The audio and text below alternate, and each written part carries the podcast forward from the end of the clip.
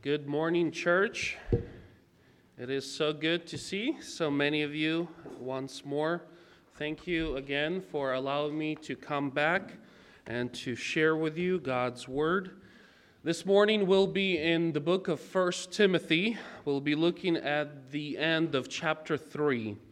First Timothy chapter 3. We'll be looking at verses 14 through 16. Let me read. I hope to come to you soon, but I am writing these things to you so that if I delay, you may know how one ought to behave in the household of God, which is the church of the living God, a pillar and buttress of truth. Great indeed, we confess, is the mystery of godliness. He was manifested in the flesh, vindicated by the Spirit, seen by the angels, proclaimed among the nations, believed in the world, taken up in glory. Let me pray. Heavenly Father, thank you for this morning. Thank you for another opportunity and another day to open your word. Father, the reason we come to your word is because there is nowhere else where we can go. For in your word is life, in your word is truth. Therefore, Father, I ask that you would use me as an instrument in your hand to accurately exposit the truth of your word. Father, we pray for the hearts of those who do not know you yet. Pray that you would open their eyes, open their ears. May they hear the truth. May, may the double edged sword of your word penetrate down deep and cut open the heart of flesh and stone and sin. May they see their desperate need for a Savior. May they come to Him and rejoice in Him alone. We ask this in your name. Amen. Perhaps, perhaps you have heard this story about Alexander the Great. During one of his many battles, he came across a young soldier, a young man who was paralyzed with fear. In fact, when the battle, uh, he was so afraid of what was happening during the battle that he ran away in a cowardly act of retreat. When the battle was finished, uh, he was captured and arrested and brought before Alexander the Great. Full of shame and fear, he was standing in front of the king. And Alexander looked at the soldier and said to the young man, Son, what is your name? And the boy replied, My name is Alexander. Alexander the Great said, Well, son, you either change your name or change your conduct. You see, the point of that story is that a young man carried the great name of the king, and yet his behavior and his conduct did not reflect the great name which he carried. This is the message, in fact, about us Christians as well. As those who have been adopted into the household of God, we are carrying the name of Jesus Christ. And the question, therefore, for us does our conduct, does our behavior match the name which we carry? Do we live in such a way that points and testifies to the one who has died for us? Or do we need to change our conduct in order to more accurately reflect that. In fact, as you will see, that is the theme and point of our passage today. Those of you who are taking notes, I have three things that I would like to point out in our passage. In writing to young Timothy, there's three specific things that he wants to highlight for Timothy about us, the church, the redeemed ones. And the first thing that he's writing to him about is the church's conduct. It is of utmost importance for Apostle Paul how believers behave themselves in the household of God. Secondly, he's writing to Timothy about the church's function. What is the purpose of the church? What is the task of the church that has been given to it by God? And then finally, today, we will finish by looking at the church's message. There's not only a certain conduct and there's not only a certain function, but there's a specific message which the church of God has been given. That is the text before us. So let's begin by looking at the first point the church's conduct. Verse 14 of our text here highlights to us what many commentators have described as the purpose and the thesis of the letter of 1 Timothy. Here we see that Apostle Paul was away from Timothy. He was not in Ephesus. Some believe that he was either still in prison in Rome or on his way from Rome, wanting to make it to Ephesus. In fact, we never know if Apostle Paul made it to Ephesus again. And yet, that which he wanted to communicate to young Timothy was so important to him that he's telling us here in verse 14 that if I make it or if I don't, if I delay, I want you to know this. I am writing these things so that you might know, so that you may know. That which is Apostle Paul is highlighting is of great importance. And while Timothy is the primary subject to whom Paul is writing, the infinite mood of the verb here in the Greek is actually telling us that the application is not just for Timothy, but it's actually applied to the broader context of all believers. And most likely, this letter, like other church epistles, was designed to be read in the church, in the context of everyone. And therefore, what he is writing here is not just for Timothy, but it was to the whole church in Ephesus. And I might even go further to say it is also to us today as believers. That which Paul is highlighting here for Timothy is for all of us. He doesn't just care about Timothy's conduct, he doesn't just care about the church in Ephesus' conduct, but he cares about the church of God all of us, universal church believers, those who have been redeemed by Jesus Christ. So look what he says here. He says, I, If I delay, I want you to know how one ought to behave, or some of your translations say, conduct themselves in the household of God. This Greek word for behave or conduct is anastrapho, which actually translates as one's life or even one's speech. Apostle Paul was so concerned with how believers live their life in the church context that he is writing to them, telling them that there's a specific way as we who have been redeemed by the blood of Jesus ought to live in. There's a specific way in which we ought to walk in. There's a specific way in which our speech, our conduct, our behavior needs to reflect the one who has saved us. If you ever study the letter to First Timothy uh, to Timothy, you will see that the conduct and behavior is seen throughout the letter. Once again, I believe it is the purpose and the theme of why Paul is writing.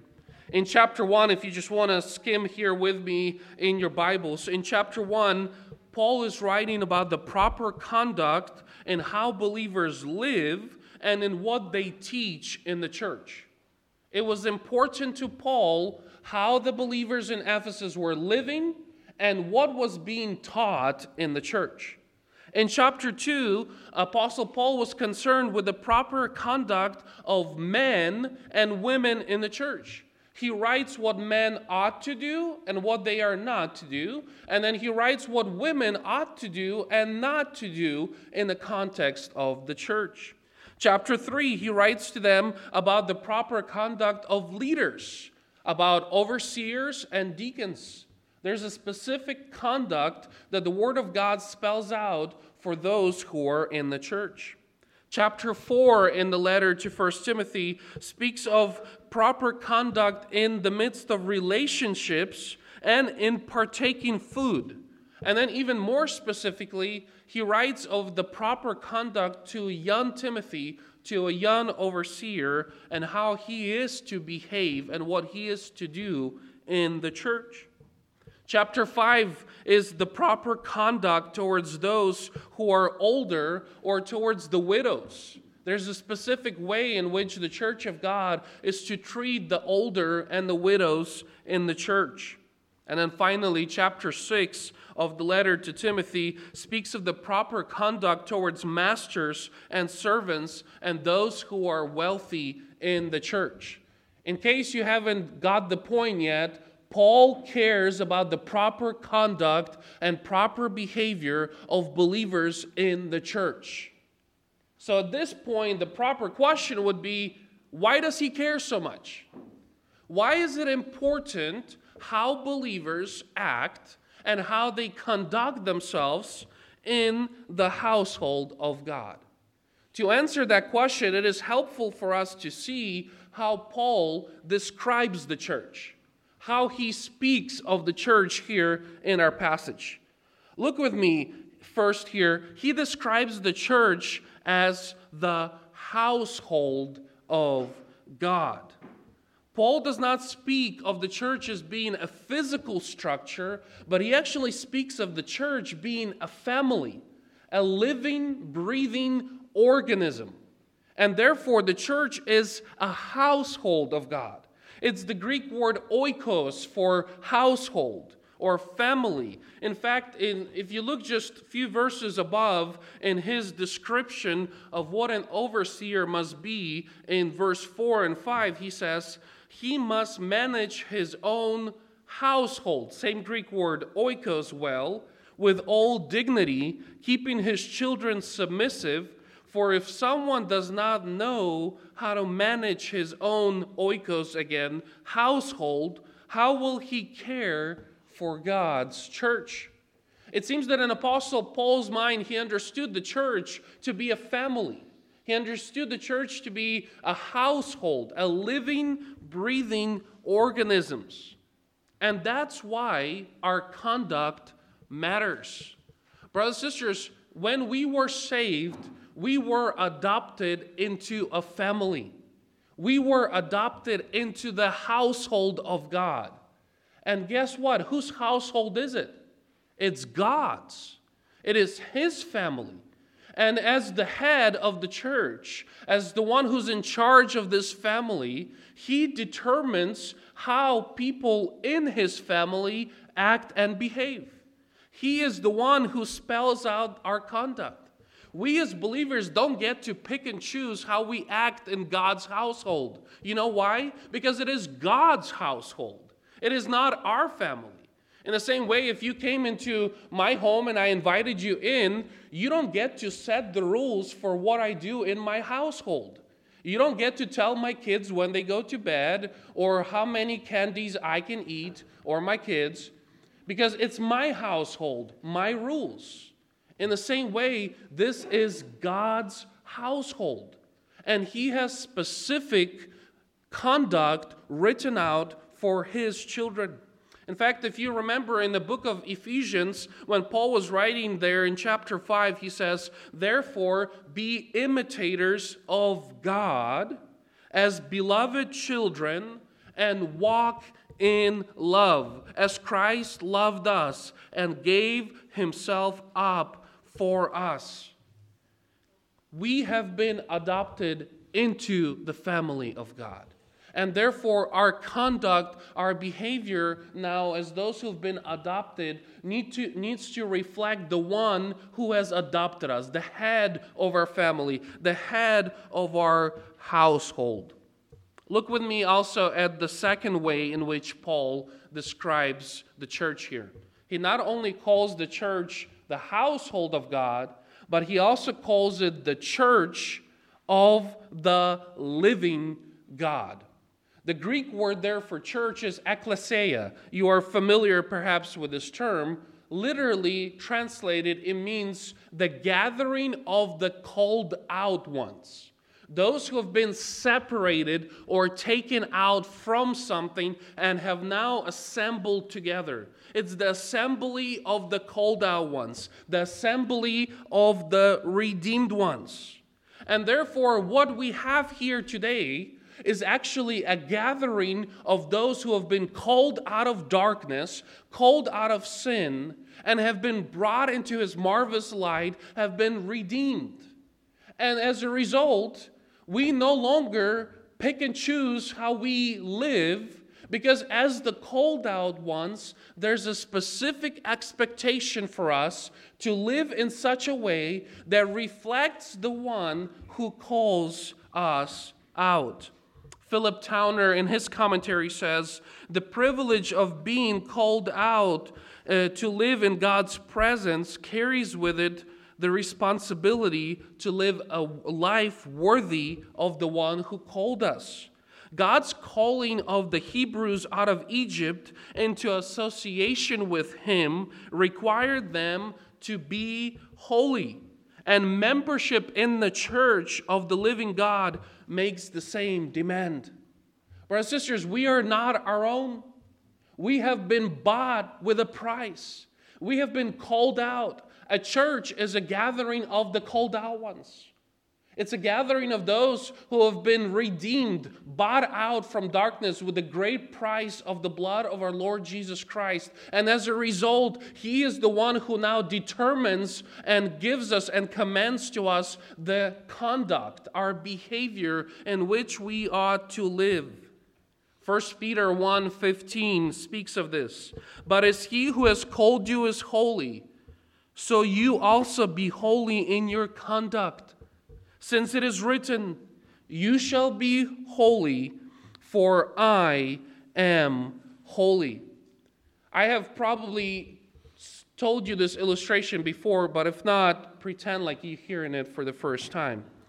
In our Slavic culture, whether you're from Ukraine, from Russia, or from any former Soviet Union republics, our middle names were not randomly selected for us, but rather they were assigned to us by our father's name. So, for example, my middle name is Vitaly Alexandrovich, meaning Vitaly belonging to Alexander. My father's name is Alexander. In the same way, my grandpa, his name is Leonid, and so my dad's full name is Alexander Leonidovich, meaning Alexander belonging to Leonid. Therefore, when I grew up, everywhere I went, my conduct whether good or bad, I always carried the name of my father.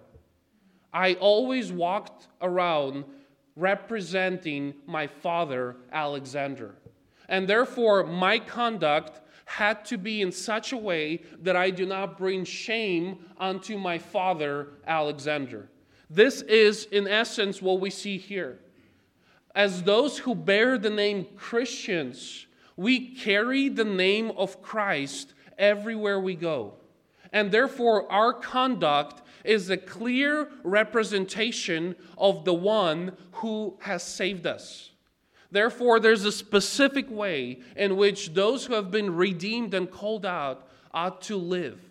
Brothers and sisters, don't get this confused. What I'm telling you here is not to live in a certain way so that you might be saved. No, this conduct here is not for those who are not saved. This conduct here speaks of those who have already been saved. This is a conduct of those you have been saved, so live in this way. Do you understand the difference? Right? We're not telling you what the Catholic Church says to where if you do these things, if you behave in this way, you will receive good things and you will be saved. No, that's not what this passage says. Rather, this passage says, You have already been saved. You are already in the family of God. And therefore, as a member of the household of God, there's a specific responsibility, a specific behavior, a specific conduct that you now are commanded to because you bear the name of Jesus Christ as the one who has been saved by him. This brings us to the second point in our notes. It is important how we behave in the household of God because there's a specific function given to the household of God. There's a specific responsibility, a specific task given. Look here with me in verse 15, the second part of it. For the church is a living church of God, a pillar and buttress of truth. Here, Paul continues with his building illustration, and this language that he uses is not accidental. You see, in the city of Ephesus was the well known temple for the goddess Artemis, or as some might know her as the goddess Diana. And this well known temple had 127 pillars going all the way around it. And therefore, those who lived in the city of Ephesus were very familiar with what a pillar is and what a pillar does. The job of a pillar in an architectural and engineering purpose is to uphold the roof. Pillar supports the weight of the roof that is being put on top of it. So, from that case, we know what a pillar is. And in fact, most of you have seen a pillar in one way or another, even though most of the times, in our case, pillars are usually mostly decorative. In that sense, especially in Ephesus, pillars had a specific task. They upheld the roof of a structure. Now, how many of you know what a buttress is? Buttress is something that is a little bit less familiar to us. However, I was thankful today when I pulled up to your beautiful building to see that your building actually has buttresses outside of it. Here's my little visual laminated illustration here. There are hanging buttresses. Your church has a buttress that is actually connected to the building. So if you want to, after the service, go outside and see, it's a specific, it looks like a column that is protruding from the side of your building, but it has a specific purpose. While the pillars hold the roof from within, a buttress supports the walls from the outside from collapsing under the weight of the roof. And therefore, in essence, a pillar and a buttress has the same task. They uphold, they support the roof. The pillar does it from within, the buttress does it from the outside to make sure that the walls don't just go like this under the weight of the roof. Now, that is the purpose of a pillar and buttress in a building. The purpose of a church, when Apostle Paul applies it, is for a church to be the pillar and the buttress of the truth. Meaning, the church's function, the church's task is to uphold the truth and to support the truth from falling over and folding in or colliding or collapsing from heresy or false teaching. John Stott, in his commentary, does well to describe this. He says, Indeed, as a pillar lifts the building high while remaining themselves unseen, so the church's function is not to advertise itself, but to advertise and display the truth. And then the buttress, as it holds it firm so it does not collapse under the weight of false teaching. And as a pillar, it is to hold it high so that it is not hidden from the world. To hold the truth firm is the defense and confirmation of the gospel. To hold it high is the proclamation of the gospel. And so, what we have here as the task and the function of the church is we are to uphold the truth, lift it for the whole world to see. And then, as a buttress of truth, we are to protect it from falling over itself, from protect it from heresy and other false teaching. That is the simple and unique definition that Apostle Paul gives for the task and the purpose of the church. We are to uphold, proclaim, and protect the truth of the gospel. Now, I need to pause here because the Catholic Church loves this verse. They love it and they use it for their own purposes. They say, yes, it's true. The church gets to decide uh, what the truth is. They believe that being the pillar and buttress means they, they get to decide what the truth is. But the pillar and buttresses are not the foundation. Pillars and buttresses don't get to decide what the truth is. The sole purpose of the church is not to pick and choose what the truth is. The sole purpose of the church is to uplift the truth that has already been given to it, is to support and protect the truth which has already been given to us in the Word of God. The pillar and buttress of truth is the task of the church in protecting that which has already been given to us. And you know why? Because the foundation of the church is already been spelled out to us. Book of Ephesians, once again, as Apostle Paul was writing to them, Ephesians 2 19 through 21, there he says, You are members of the household of God build on the foundation of the apostles and prophets. Brothers and sisters, what is the foundation of the apostles and prophets? Right here apostles and prophets. This is our foundation. This is what our church is built upon. And then we continue reading Christ Jesus himself being the cornerstone. He is the center. He is the one on whom the whole thing is structured upon. Therefore, the church is built on Christ, it's built on the Word of God, and our task as the pillars and buttresses is to live that truth, to uphold it, support it, and protect it from evil and from heresy. That is our task. That is our wonderful responsibility. And notice, notice that he says the church is the pillar and buttress of truth. Apostle Paul didn't say that the church is the pillar and buttress of hope, or the church is the pillar and buttress of love.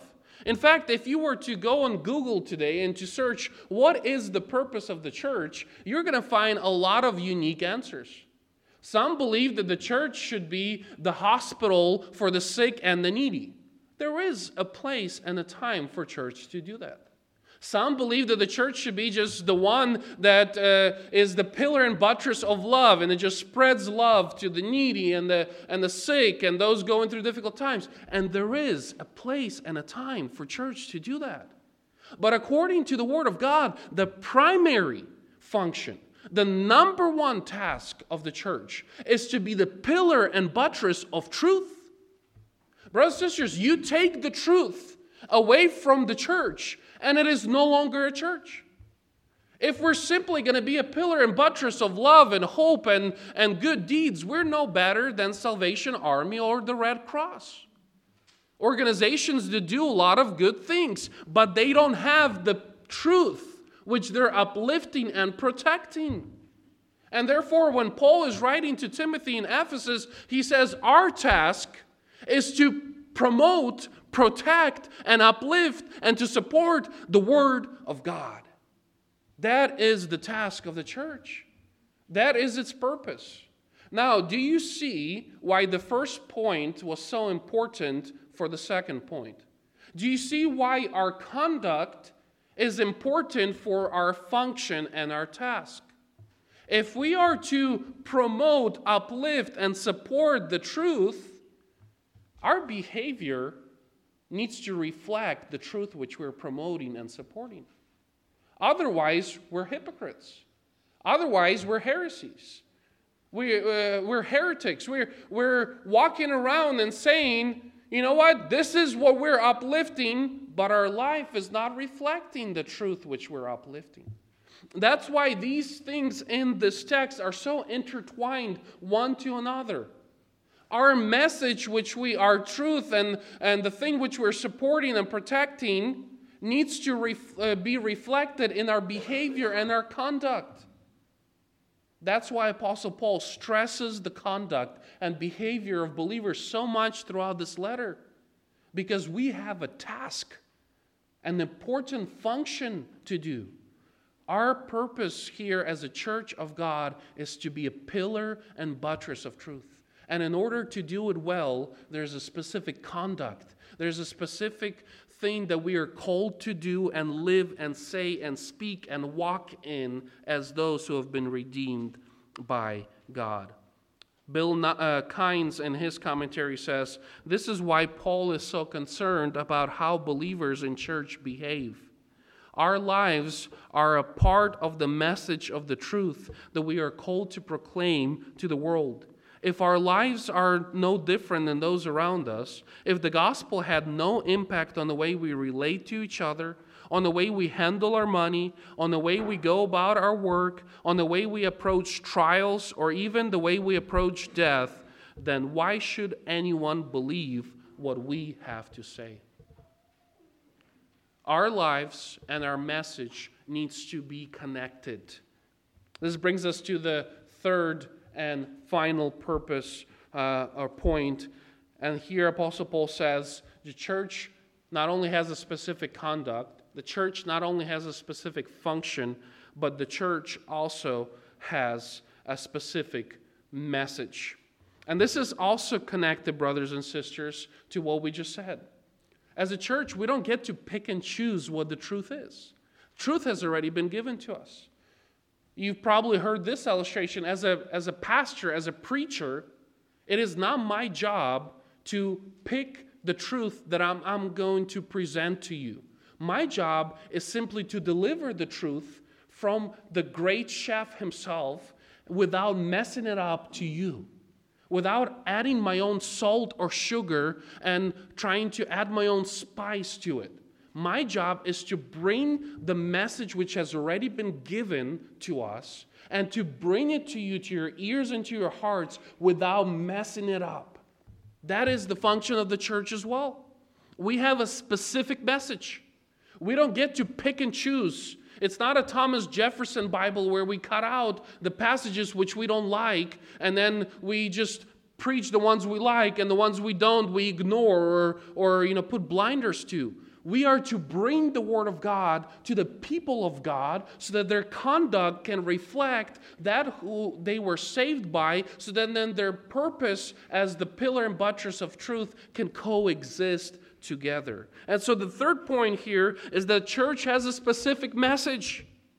And look how uh, Apostle Paul, he, he starts going into a cheer almost, or a song here. In fact, in your Bibles, you might see that the text here is uh, separated into a new paragraph. A lot of the commentators believe it's a specific uh, song, perhaps, or a specific hymn, or a confessional statement that was used in the church of that day. He says, Great indeed, we confess, is the mystery of godliness. King James Version has it this way without controversy, great is the mystery of godliness. And the other translation says, beyond all questions, the mystery of godliness is great. What is this mystery?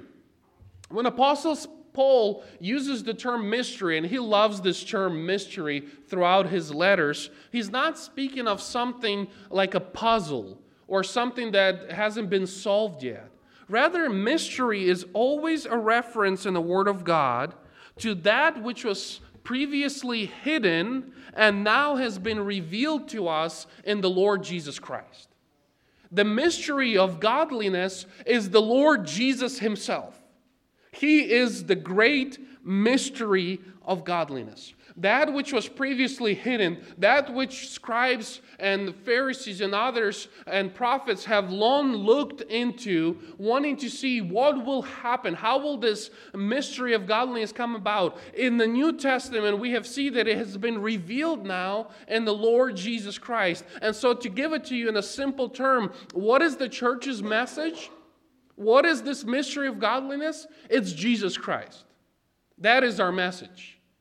The church has a single theme, a single topic, a single truth which we are to uplift and to uphold as the pillar and buttresses. We are to preach Christ, Him crucified him resurrected, and Him ascended into glory. That is the message that the church has. That is the task given to us here. And yet, I want you to see here, and this took some research on my part, that this cheer, this, uh, this unique saying, great is the mystery of godliness, was not accidental.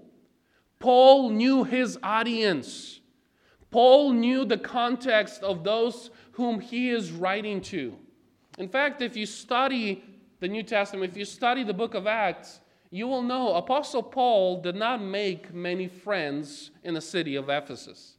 In fact, I, I encourage you, for the sake of time, I won't read Acts uh, 19, but go home and look over Acts 19. Remember that temple of Artemis that I told you about with 127 pillars? Well, that temple was the main moneymaker in the city of Ephesus.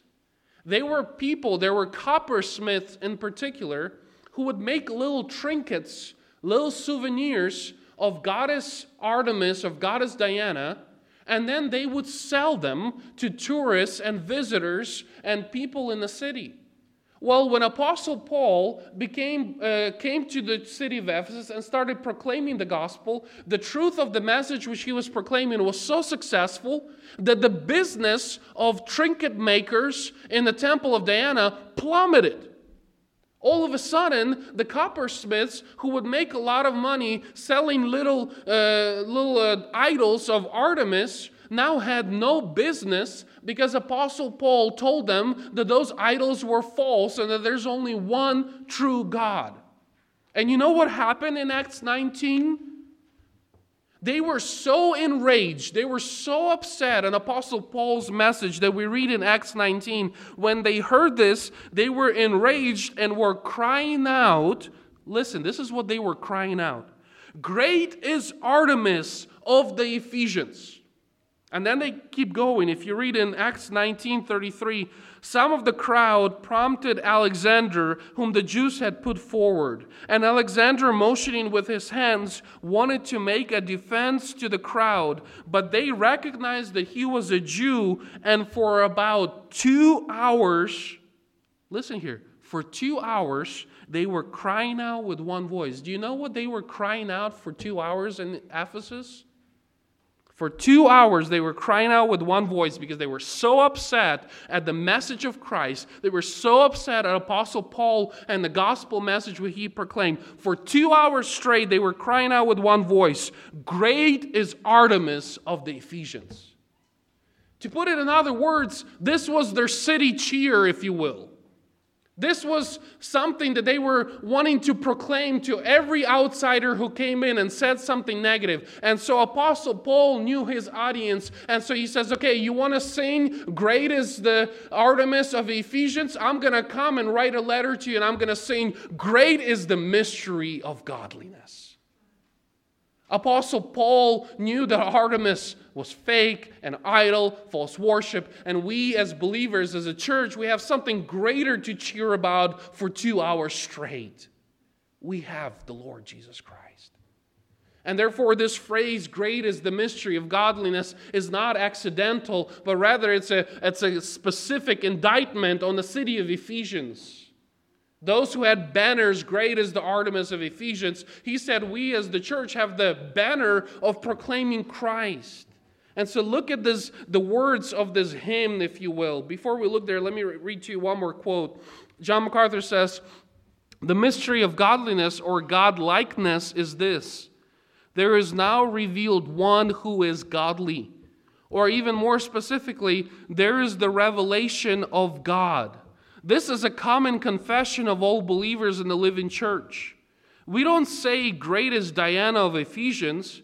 We don't even say, Great is the pastor. We say, Great is godly one who is now revealed to us in Christ. That is our message. That is our banner. We proclaim Christ and Him crucified.